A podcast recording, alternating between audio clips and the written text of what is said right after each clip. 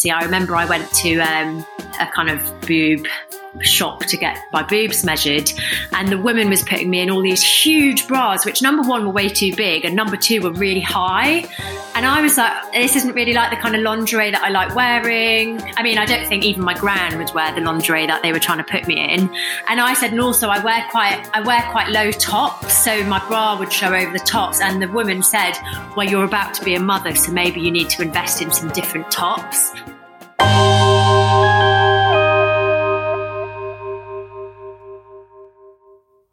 Hi, and welcome to Feeling Yourself, the podcast that encourages you to shed your shame. I'm Natalie Lee, and like most of us, shame has followed me around for most of my life. Now I'm on a journey to sexual freedom, and I want you to join me. Each week, I'll be speaking to you and some incredible guests about the themes in my book, Feeling Myself.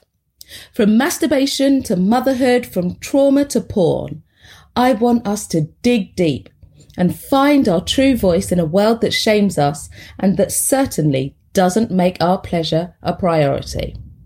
Now let's release the shame and get you feeling yourself.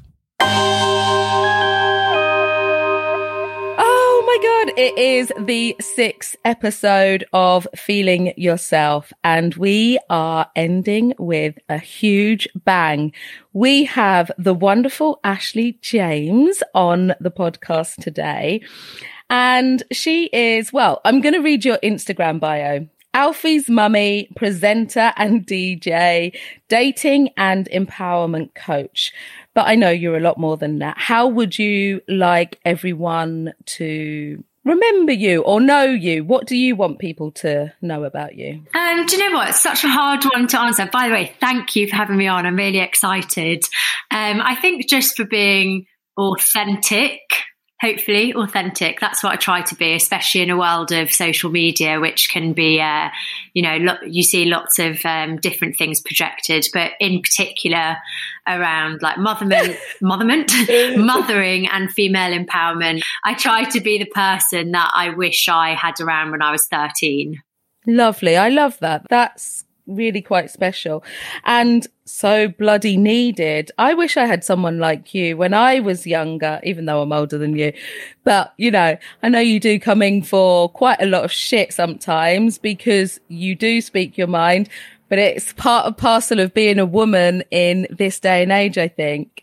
I have to say, I wish um, genuinely that there was someone talking about what you talk about, because I suffered so much slut shaming. I went to an all boys school, so I'm sure you can imagine um, what it was like. It was a school where you weren't even allowed six inches within a member of the opposite sex, to the fact to the point that I once got detention for hugging my brother. Oh my! And I God. remember it was the year that Christina Aguilera's song um, came out. You know, her, from her Stripped album, "Can't Hold Us Down," and I remember clinging onto that song, thinking like, one day it's going to be the same, and girls will be treated the same as boys. And obviously we still aren't quite there yet, but the narrative that you open up, I just think is incredible. Mm, thank you. Bloody hell. Anyway, I'm glad that you're allowed to hug your brother now if you wanted to, without risk of having to stay late. Yeah. Now, Ashley, um, we ask all our guests to bring something that makes them feel themselves. Did you do that? Did you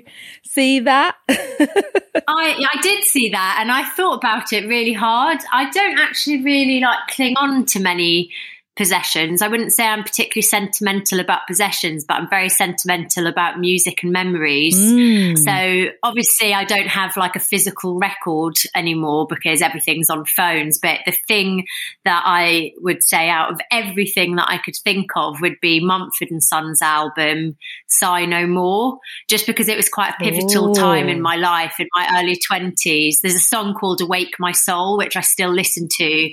And it says, um, in this body we will live, in this body we will die, where you invest your love, you invest your life. Oof. And I love that, because when you think of like the amount of times we've invested our love into like the wrong people, into fuck boys, even into the wrong friendships. And that was kind of like the beginning of my self-love journey, and um, because I really wasn't happy or confident. And yeah, that that album was quite a instrumental time in my life of like the journey that I then went on over the next decade. Oh, well, I'm definitely going to listen to that straight after this episode. So thank you so much for that recommendation. Now, listen, this this chat is like an extension on the conversation I started in my book, Feeling Myself. And we're going to be talking about specifically about sex and motherhood in this episode. So I know that you're a fairly new mum, and I wanted to read a little bit of my motherhood chapter from my book to you, and then kind of just get your thoughts on on what motherhood and sex has and how it's been for you. So let me start. It's unsurprising, really.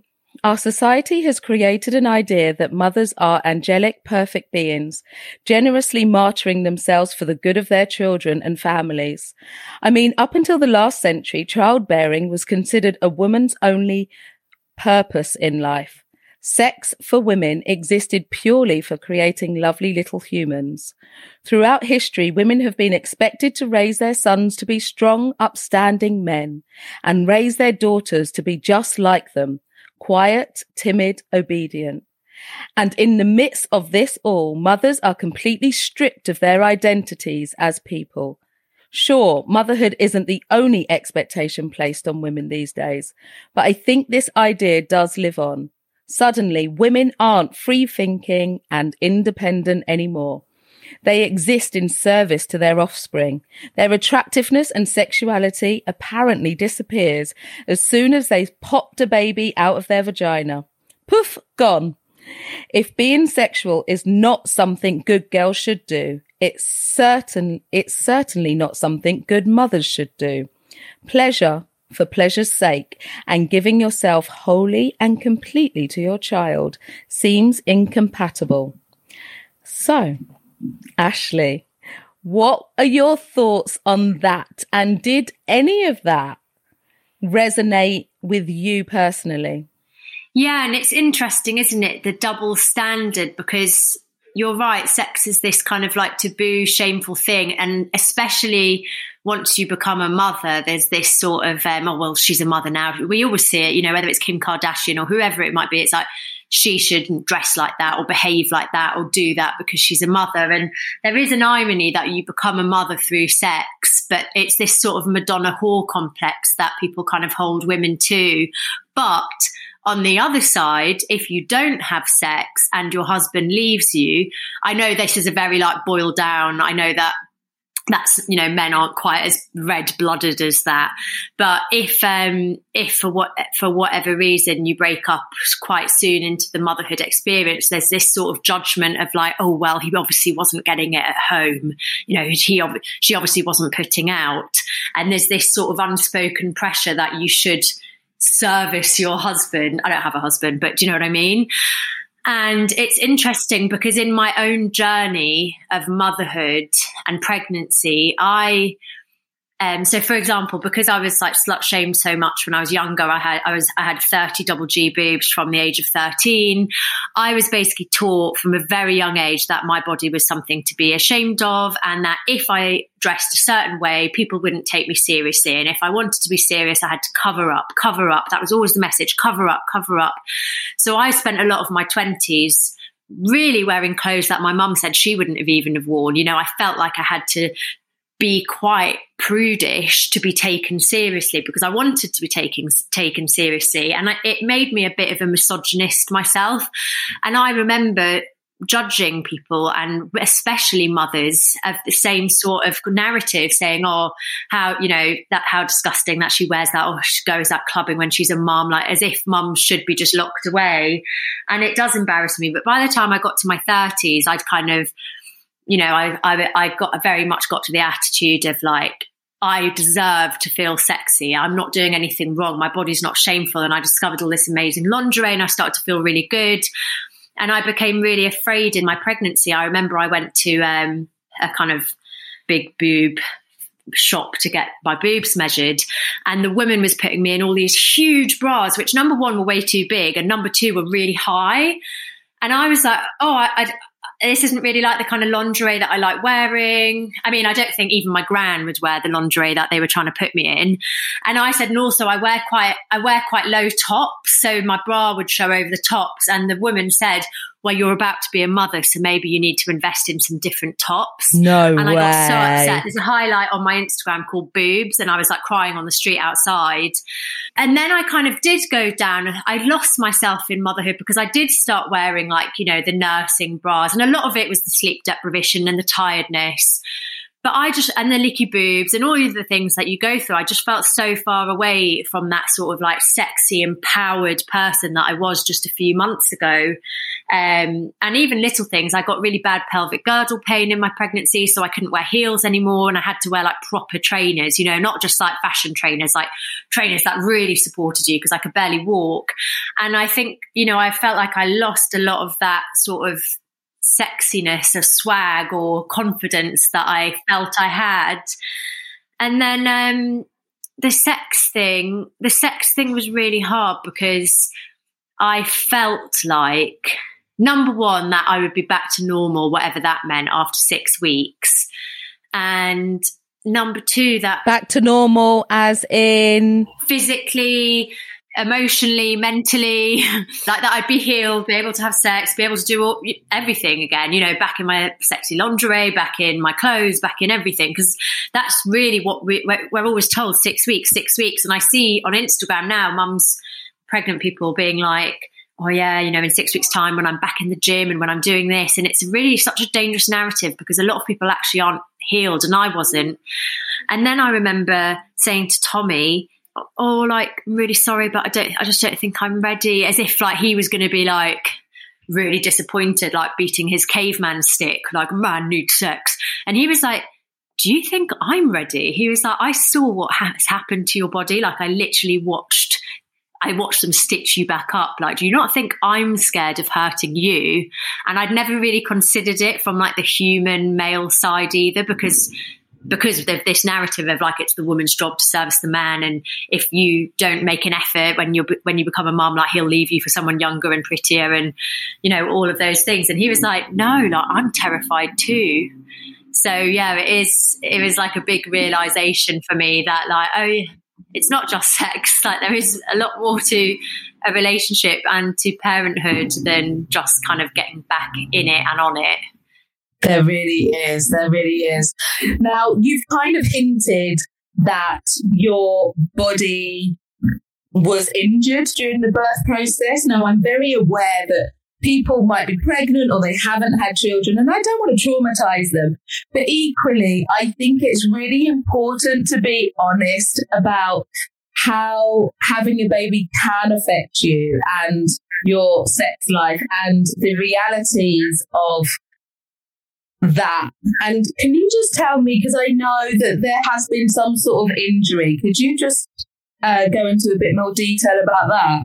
Yeah, so um, basically I Alf was nine point five pounds, and it was it was a pretty like horrific birth, but also they they stitched me up wrong. Without going into graphic detail, they essentially just stitched my vagina, but my entire, like, I don't even know what the word would be, but essentially the whole of the back area had um, ripped as well, and they didn't spot that or see that, so that was kind of left open. So what it meant was that essentially my sphincter had a big hole in it from where it had torn, and it wasn't stitched back up. So therefore I ended up suffering with fecal incontinence. And at the beginning I was like, oh, I presume it's just normal, like after you've had a baby you like shit yourself. But then as it carried on into the months, I was like, this can't be right. And so number one, there's like the element of not feeling very sexy when, you know, you're scared to leave the house in case you might shit yourself in the park. And there were occasions where I'd be like, Tommy, you need to come and get me, and he'd have to like walk behind me and get me home. And it was like pretty awful. Tommy's mum's a nurse, so he's very like, he's been used to growing up talking around like, you know, blood and poo and all this stuff, so it doesn't really bother him.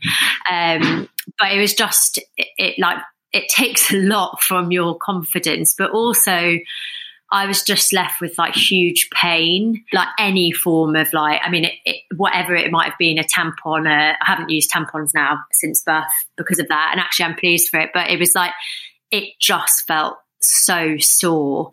And so when it got eight, about eighteen months down the line, because bear in mind, I was also kind of lost in postnatal depression and sleep deprivation. I didn't sleep for more than an hour at a time. And, you know, I felt like I was in this like, I, that I was going mad. So it kind of wasn't really a priority when I was in that survival mode.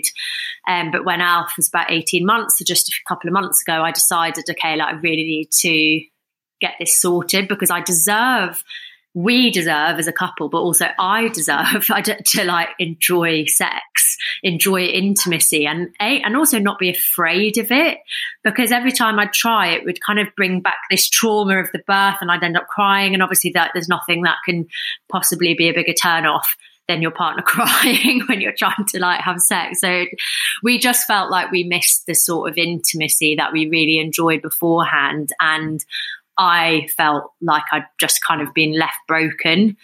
Um, I'm yeah. so sorry you had that. That sounds so, so traumatic. I don't think, you, I don't know if you've actually processed that properly yet, but it that's huge what you went through. And it's not common. So, you know, I don't want people to think that that's a everyday thing. And you know that I used to be a midwife, so just to kind of give a little bit of context to it, um, there's different degrees to tearing. And so what it sounds like is that they thought you had maybe a second degree tear where you had a third or a fourth degree tear yeah. that actually reaches the anal passage. Yeah. And they didn't spot that. So they only like stitched up the vagina area, and then you were left with this hole. And like, you know, shitting yourself is fucking horrific. Like, let's just put it out there. And did you get repaired? Did you have to go back in? How was that? And, you know, was there any debrief? Did you have anyone that you could speak to and, and sort of talk you through the trauma? Because that must have also impacted on postnatal depression and how you bonded with your baby, and, you know, you talk about the intimacy issues as well. And just in everyday life, your whole identity and confidence must have been eroded by this. Yeah, it's um, definitely like the psychological impact. I feel like you can't even quite imagine, like when your body feels broken or when you don't know if leaving the house you might shit yourself.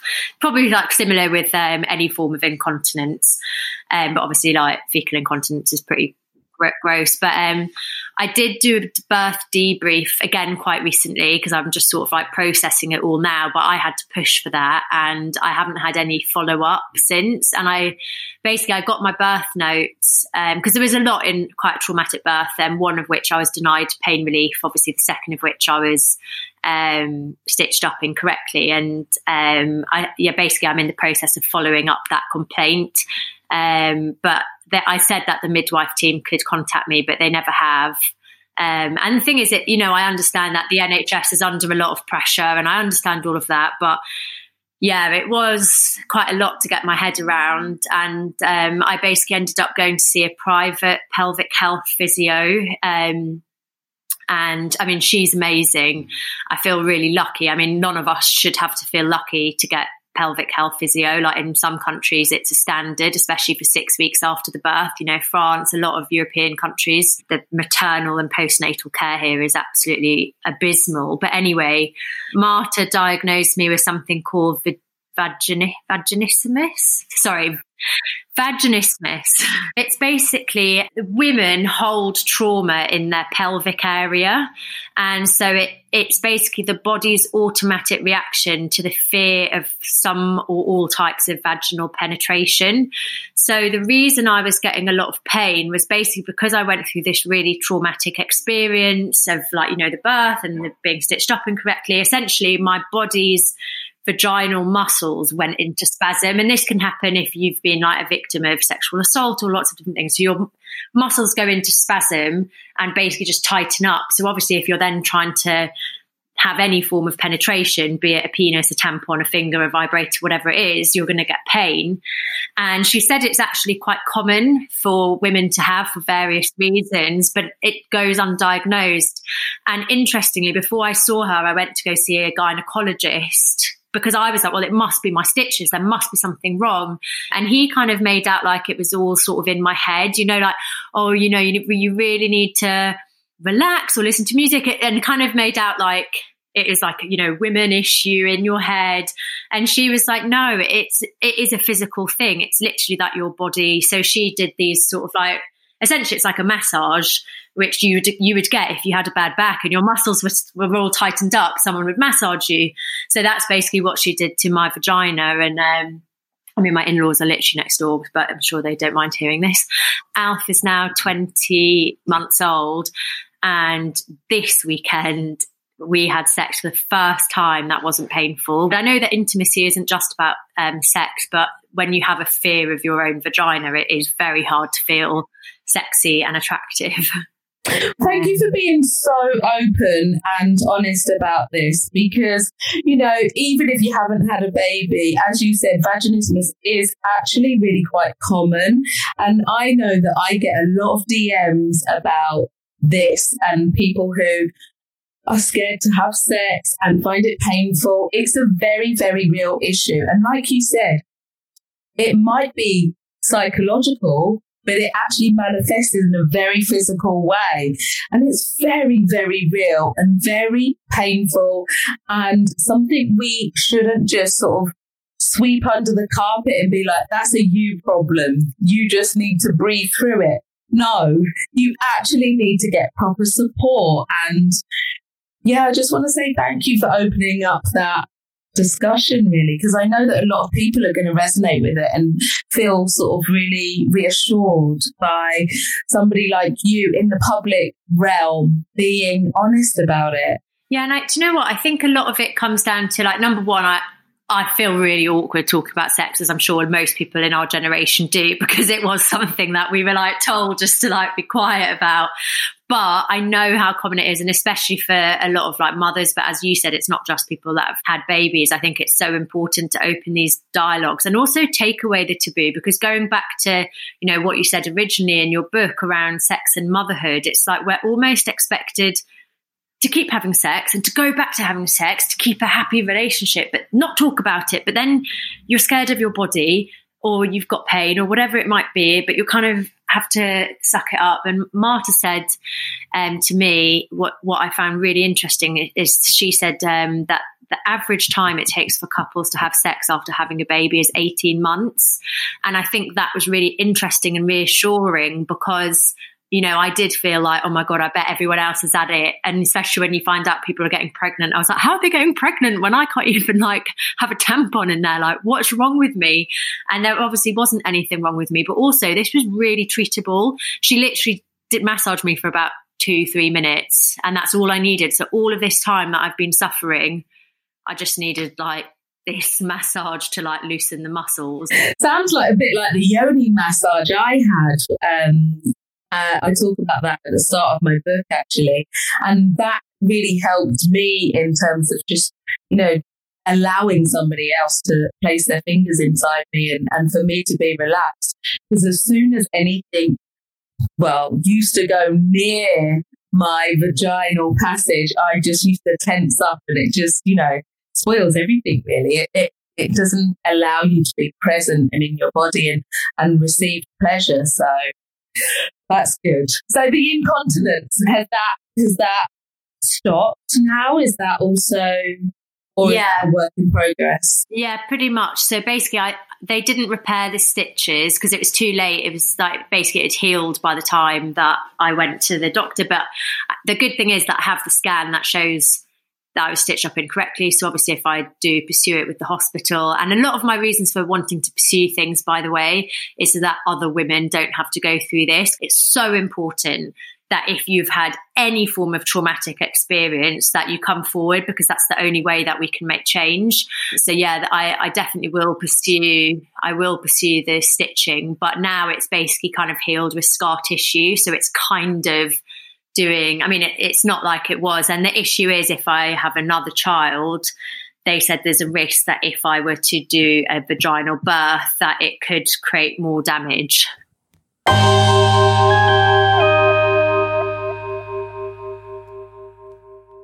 I'm thrilled to announce that the most comfortable knickers in the world, Stripe and Stare, are supporting Feeling Yourself. When I want to be comfortable, in my own skin and empowered, it always starts with good underwear. We all know the feeling of wearing uncomfortable knickers, pulling them out of your bum every two minutes, not being able to concentrate because of scratchy fabric cutting in. Well, not for bums in Stripe and Stare. And I have an exclusive discount for you if you keep listening. Did you know only three percent of the underwear market is sustainably sourced, which is not a great start for something we wear all the time?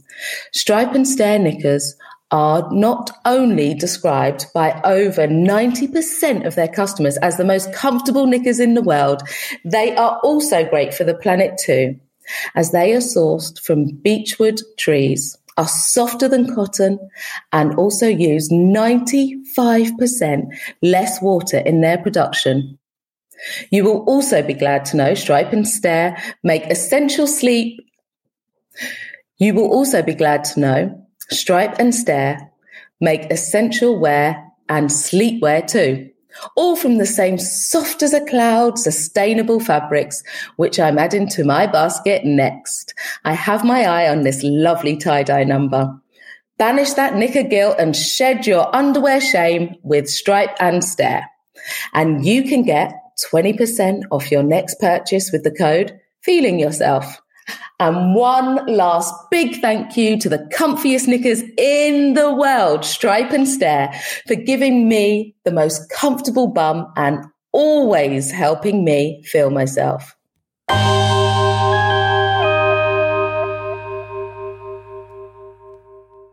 Did you think motherhood was what you expected it to be? So I should caveat this and say that I never wanted children. I, it, I actively didn't want children. So um, when I got pregnant, we I obviously made a decision. We made a decision to have the baby. And when I found it really tough, um, particularly from like six to twelve months of Alf's life, yes, it was exactly what I thought it was going to be, which was shit, which was why I didn't want children. So I was like, this is why. Nothing can prepare you for like the permanence of of it. And now I'm in the much more joyful stages of it where, you know, I get so much out of him and I'm really happy. It's definitely changed my perspective. But I think what makes me sad is the lack of understanding and empathy that new mums Um, are faced with by society, and even a lot of like my own inner misogyny I had and felt towards mothers. So that then when I was one, I was like, oh my God, even though I've done all this work and I feel like a feminist and, you know, I still had all these sort of weird, like, I don't know, I just felt like, oh, I'm not like, you know, it's like, I'm not like other mums, but we are like other mums. We are mums, but why are mums seen as negative in society? Um, and I also remember there was a time where I literally didn't have anything else in my life. Like he was breastfeeding on demand. He didn't take a bottle. I couldn't leave him. And then when people would be like, how's the baby? And I'd start to talk about it and I'd see their eyes glaze over. And I was like, oh, that was a polite question, not like a, I actually care question. And then, and then they'd be like, so what else is new? And I remember being sat there thinking like, think of something else, think of something else, think of something else. And I was like, I've got nothing. I've got nothing. And I was like, Uh, and I could see them just like kind of getting bored of my company and knowing that they were going to go away and being like, eh, she's a new mum and all she talks about is her baby. But I was like, I have nothing else. Like, please give me something else to talk about. I don't want this either. Like you, you're going to go away and slag me off, but like, think how much I hate myself right now. And it is all consuming, isn't it? Like literally your brain goes to mush, first of all. And there isn't anything, any time for anything else often. Now, how about your kind of work-life balance? How has that been since having a baby, getting um, back into work? Because I, I know you're a busy woman. Yeah, so I never really had maternity leave, obviously being self-employed, but I, it was kind of in lockdown, so there were, there were no D J gigs at the beginning. Um, life was a lot slower, but I'd say since Alf turned twelve months, I kind of got back into work full time. And I know lots of mums feel kind of guilty about the juggle or the different work-life balance, and I think it's like really personal and different for everyone. Like I've got friends who didn't go back to work or reduce their work because they wanted to hang out with their kids. Whereas like for me, what makes me feel happy and empowered and therefore what makes me the best mum is is working and being busy. And then, you know, when I have those two hours in the morning and two hours in the evening with Alf, I'm totally present and I feel fulfilled and I feel happy. Um, so I don't feel guilt about that. And also he learned so much. He's got a childminder. And he, she's just amazing. And I feel like every person, every constant person in his life, whether it's me or Tommy or his childminder or his nana and papa, like everybody has different strengths. So he will learn so much more because there's lots of things that I can't give him. For example, messy play. I'm just, that's just not my thing. I'd, I'd love it to be, I'd love to be one of those mums that was like, we're going to do this and this. My brain doesn't really work that way, and I get end up getting bored, whereas like knowing that he's got an adult that he goes to where he gets to do all those really cool fun things that I don't do with him, like it's so enriching for him. So I don't feel guilt around work because it it empowers me. And also nobody says it about the dads, do they? They never say to the like, oh, I think I would love parenthood so much more if I was a dad, like just getting praised for doing the absolute bare minimum.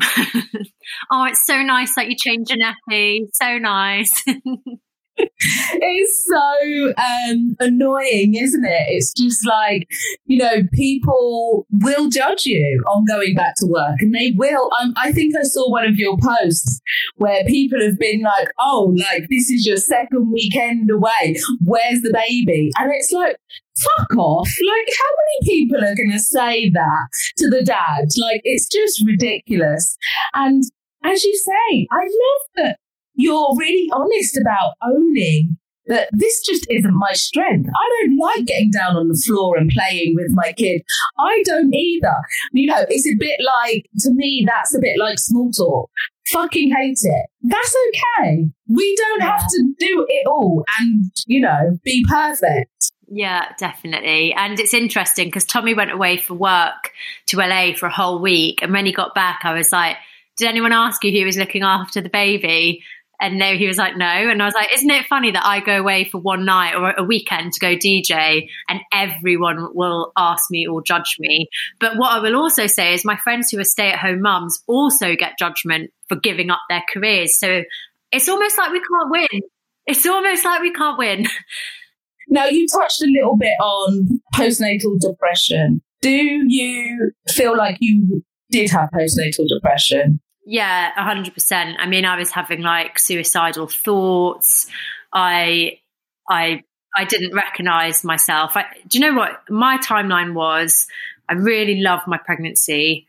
I had a really traumatic birth. It took me a while to process it. I was so in love with Alf for the first, well, I mean, I've always been in love with Alf, but the first four or five months, it was like I was on a cloud. Everything was amazing. I felt so connected to him. Then we came out of lockdown. And I think that's when I, it hit me how much life had changed, because everyone else's life went to, back to a semi-normal. Before lockdown, I was like traveling around the world, DJing, having dinner parties with friends. I mean, I was basically single as I went into lockdown. So everyone else's, I kind of watched everyone else's life go back to normal. And I felt like the combination of motherhood with lockdown, especially as a D J, because obviously all D J work stopped. And then I feel like I came out of lockdown and I'd almost been written off because I was a mum. And it just really hit me. And I, I moved house as well. We moved to Essex, um, which is great. But I was away from all my friends. I just felt very like, oh my God, what's happened for the last couple of years? Yeah, I, I really str- I really struggled. I think because I was um, I wasn't sleeping more than an hour at a time. So I, I mean, sleep deprivation is a form of torture, isn't it? And I I think nothing could quite prepare me for sleep deprivation, because I was like, oh, I'll be fine with little sleep. You know, I D J. I'm, I I spent my twenties in clubs. I, I don't need a lot of sleep, but when you do that in your twenties or when you go out and D J, normally you have the weekend to chill, and you don't have that with a baby. And also there's no period of time when you know you're going to catch up on the sleep. And I remember thinking, like, how long is this going to go on for? And then we got COVID and we were really both really ill, and then neurovirus. And I was like, who's going to look after the baby? What? We still have what? I needed someone to be like, it's okay. Like, you will get bits of your life back. And I love it now. Like, I genuinely really love, I love like the work-life balance. I love hanging out with Alf. I love like, you know, getting to witness him learn things for the, for the first time. And I'm also excited for him to get to the stages where we can do stuff together. And um, I just wish someone had told me that, rather than just like all the negative Nancy's coming out with the Just You Waits, because that kind of like sent my mind spiralling. I hear you. I want to give you a really big hug now, because I think I felt exactly the same. But you touched on where you are now, and I just want to kind of expand on that a little bit. Tell us about how you feel now and what are you loving about motherhood? Well, I'm loving...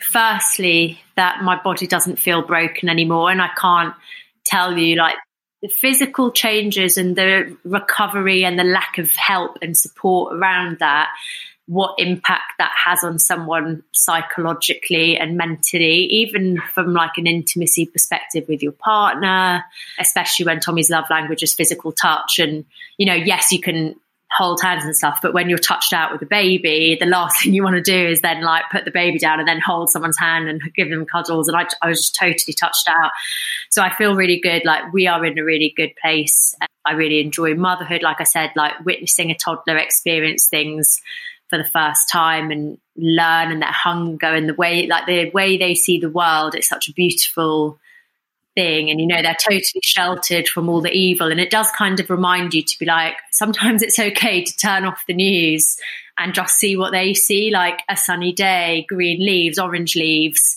snow, even like the sound of rain. Like, you know, especially because I do a lot of um like political and social commentating on T V, it sometimes it's so easy to get caught up in like, oh, the, oh god, the world is going to shit.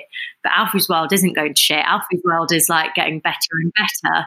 And yes, we worry about his future, of course we do, that's our role as parents. So like, of course we're going to worry about the lack of funding and education and all of those things, but in his little world, if we can just live in it and get lost in it for like moments in the day, that's really nice. And I, I didn't have that sort of like perspective before becoming his mum, and I feel like I have a better balance because I have more of myself back. And that's a big part of motherhood. Motherhood is just not about sacrifice and service, and I feel like that's what we're kind of expected to be like. And at the beginning, when I said I never wanted children, everybody always kind of insinuated that it's because I was selfish.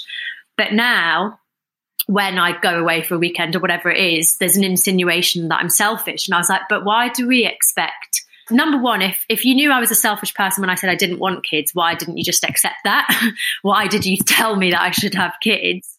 But yeah, I think we expect mums more so than dads to kind of sacrifice everything, their sexiness, their confidence, their independence, their time with friends. And it's like, you know, you even get judged for sending your children to childcare, but we are the childcare if the dad works or, you know, the other partner works. So I feel like I'm in a good place, and that I've found like the old Ashley, but obviously a new version of that, and it's a very like improved version of the person that I was.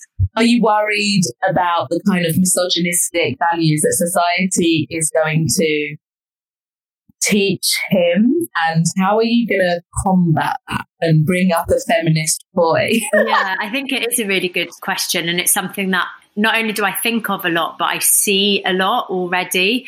And um, like Alf is, I just want Alfie to be happy, and he's such a kind and sweet, nurturing little boy, and it doesn't mean anything if he wants a pink doll. And then she was like, and actually, even if it does mean something, that doesn't matter either, you know. And I, I see it in clothes shops, like it's always met, like boys' clothes are always predators and women's clothes are always prey, and also that the eyes on women's clothes are always like shut, so it's like submissiveness, and it's all these like subliminal messaging, like boys have like leader, boss, and, you know, action heroes, and girls are just these like meek. So I'm really cautious in that I don't um necessarily buy him you know, if there's a day where he's like, Mummy, I love dinosaurs, then of course I'll buy him dinosaurs. But until then, I'm I'm very open to let him, if he wants dolls, if he wants tractors, you know, I'm not kind of like trying to enforce a gender on him. And then um, I've read two really good books. One's called um, Raising Boys and one's called um, Boys Don't Cry, um, written by a male teacher about how the um, British education system is like letting boys down and how that leads to toxic masculinity, which of course in turn will inf- affect women. But I think it's just knowing to be really open and to question things. So um, one example I was given when I, I spoke to somebody about this was, is, let's take Grease, quite a classic film. Lots of people love the film. And um, there's a scene where John Travolta, I think it's called Danny, goes to kiss Sandy and she doesn't want to kiss him, but he like pursues it anyway. So a good example in that situation would be pause it and be like, what do you think about that? That do you think it's not, it's right that Danny? And so you just open the dialogue and have the conversation. And he might say, yeah, because girls play hard to get when they're, if they're not interested, it's because they like you or something like that. And you'd be like, no, actually, if somebody says no, whether it's a boy or a girl, like, you have to really respect that. And we say, you know, he says no more. If I say, can can I have a kiss? Can Mummy have a kiss? And he says no more. I say, okay, no more kisses. And I respect that. But I think it's just having like open conversation as they get older, like age appropriate conversation around what they see. What advice would you give to somebody who wanted to embark on motherhood or was just about to have a baby? What do you think would be the best advice and something you wish you had have got before having Alfie? Yeah, I think if you were already about to have a baby or you're a new mum, I think it's just like, be careful whose advice you take, because everybody wants to give you advice. And I, I know in an ideal world, I wish we were taught more about this, not just when you're pregnant or a new mum, but like in general in society, that motherhood wasn't like painted in such a sort of Hollywood way, um, and also that, you know, at school we were taught about pelvic floor and all of the things that might we might come up against, um, but I don't think we need to tell pregnant people all the bad shit, um, or like new mums all the bad shit. Like, let people figure it out for themselves, and don't be afraid to like put boundaries up, like, so whether it's your mum or your mother-in-law or your friend, like, because sometimes, usually I'd say nine times out of ten or seven times out of ten, advice is well intentioned, um, but it doesn't mean it's well received, and you don't have to put up with advice if it's making you anxious. And if I always say to like new mums or pregnant people, like, I'm here if you need anything, just so you know, like, if no matter what it is, I'm here, but I'm not going to give you advice, because we need to like be self-aware enough to know that everyone's experiences is different. So for example, I could tell the entire world, I could line up every pregnant person and tell them about my birth. It's not going to empower them, because their experience might be different. And also it would only put the fear of God in people. And like, why would you want to do that? Because probably ninety-nine percent of those people won't have to go through what I went through. I guess just remember, like, time moves quickly. So when you feel trapped and when you feel like you've got nothing else to talk about, or you feel like a dairy farm, then just know, like, it goes so quickly. Like, a year is like a, a drop in the ocean in the grand scheme of your life. So just hold on to the fact that it will pass. This too shall pass. Yeah. Um, so who is one of your celebrity crushes?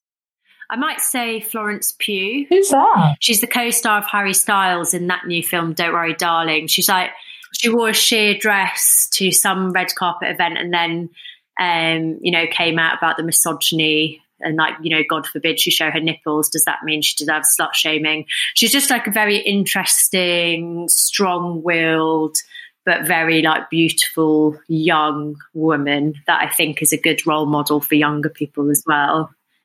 Embarrassing sex story. I'll, I'll tell you one embarrassing story. When I was about twenty-three, I decided against my better judgment that I would go around to my ex who cheated on me, um, and told me that the reason he cheated on me was because I just didn't stimulate him enough intellectually.